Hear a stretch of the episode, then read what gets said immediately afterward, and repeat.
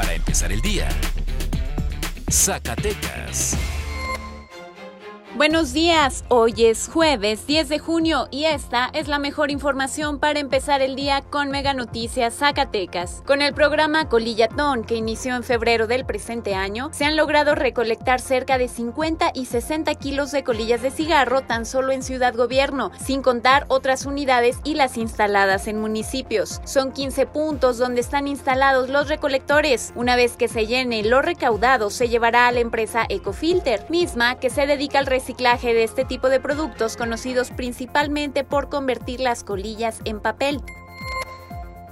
Virgilio Rivera Delgadillo, presidente del Instituto Electoral del Estado de Zacatecas, anunció que durante esta jornada electoral dos mil veintiuno no se cumplieron las expectativas respecto al voto emitido desde el extranjero, pues en lo que corresponde al voto electrónico se tenía un listado de ochocientos cincuenta zacatecanos residentes en el extranjero que participarían. Sin embargo, solo fueron trescientos votos emitidos por este medio. Aunque no se obtuvieron los resultados esperados, Rivera Delgadillo informó que la participación de los paisanos va aumentando poco a poco en cada jornada electoral.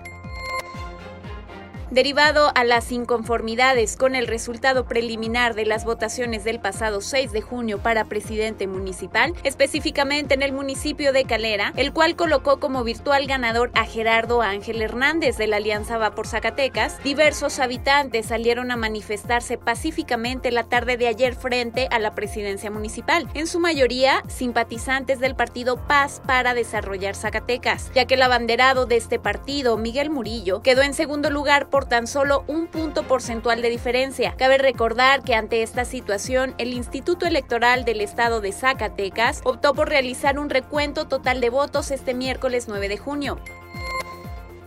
El diputado Antero Junior González Fraire presentó una iniciativa ante la sexagésima tercera legislatura para que se considere el robo de datos como delitos contra el patrimonio. Lo anterior para que se pueda sancionar cuando trabajadoras o trabajadores de alguna institución pública o privada que tienen acceso a datos personales y o financieros y sean utilizados contrario a su fin o sean sustraídos para sí o para terceros con el objeto de cometer el delito de robo.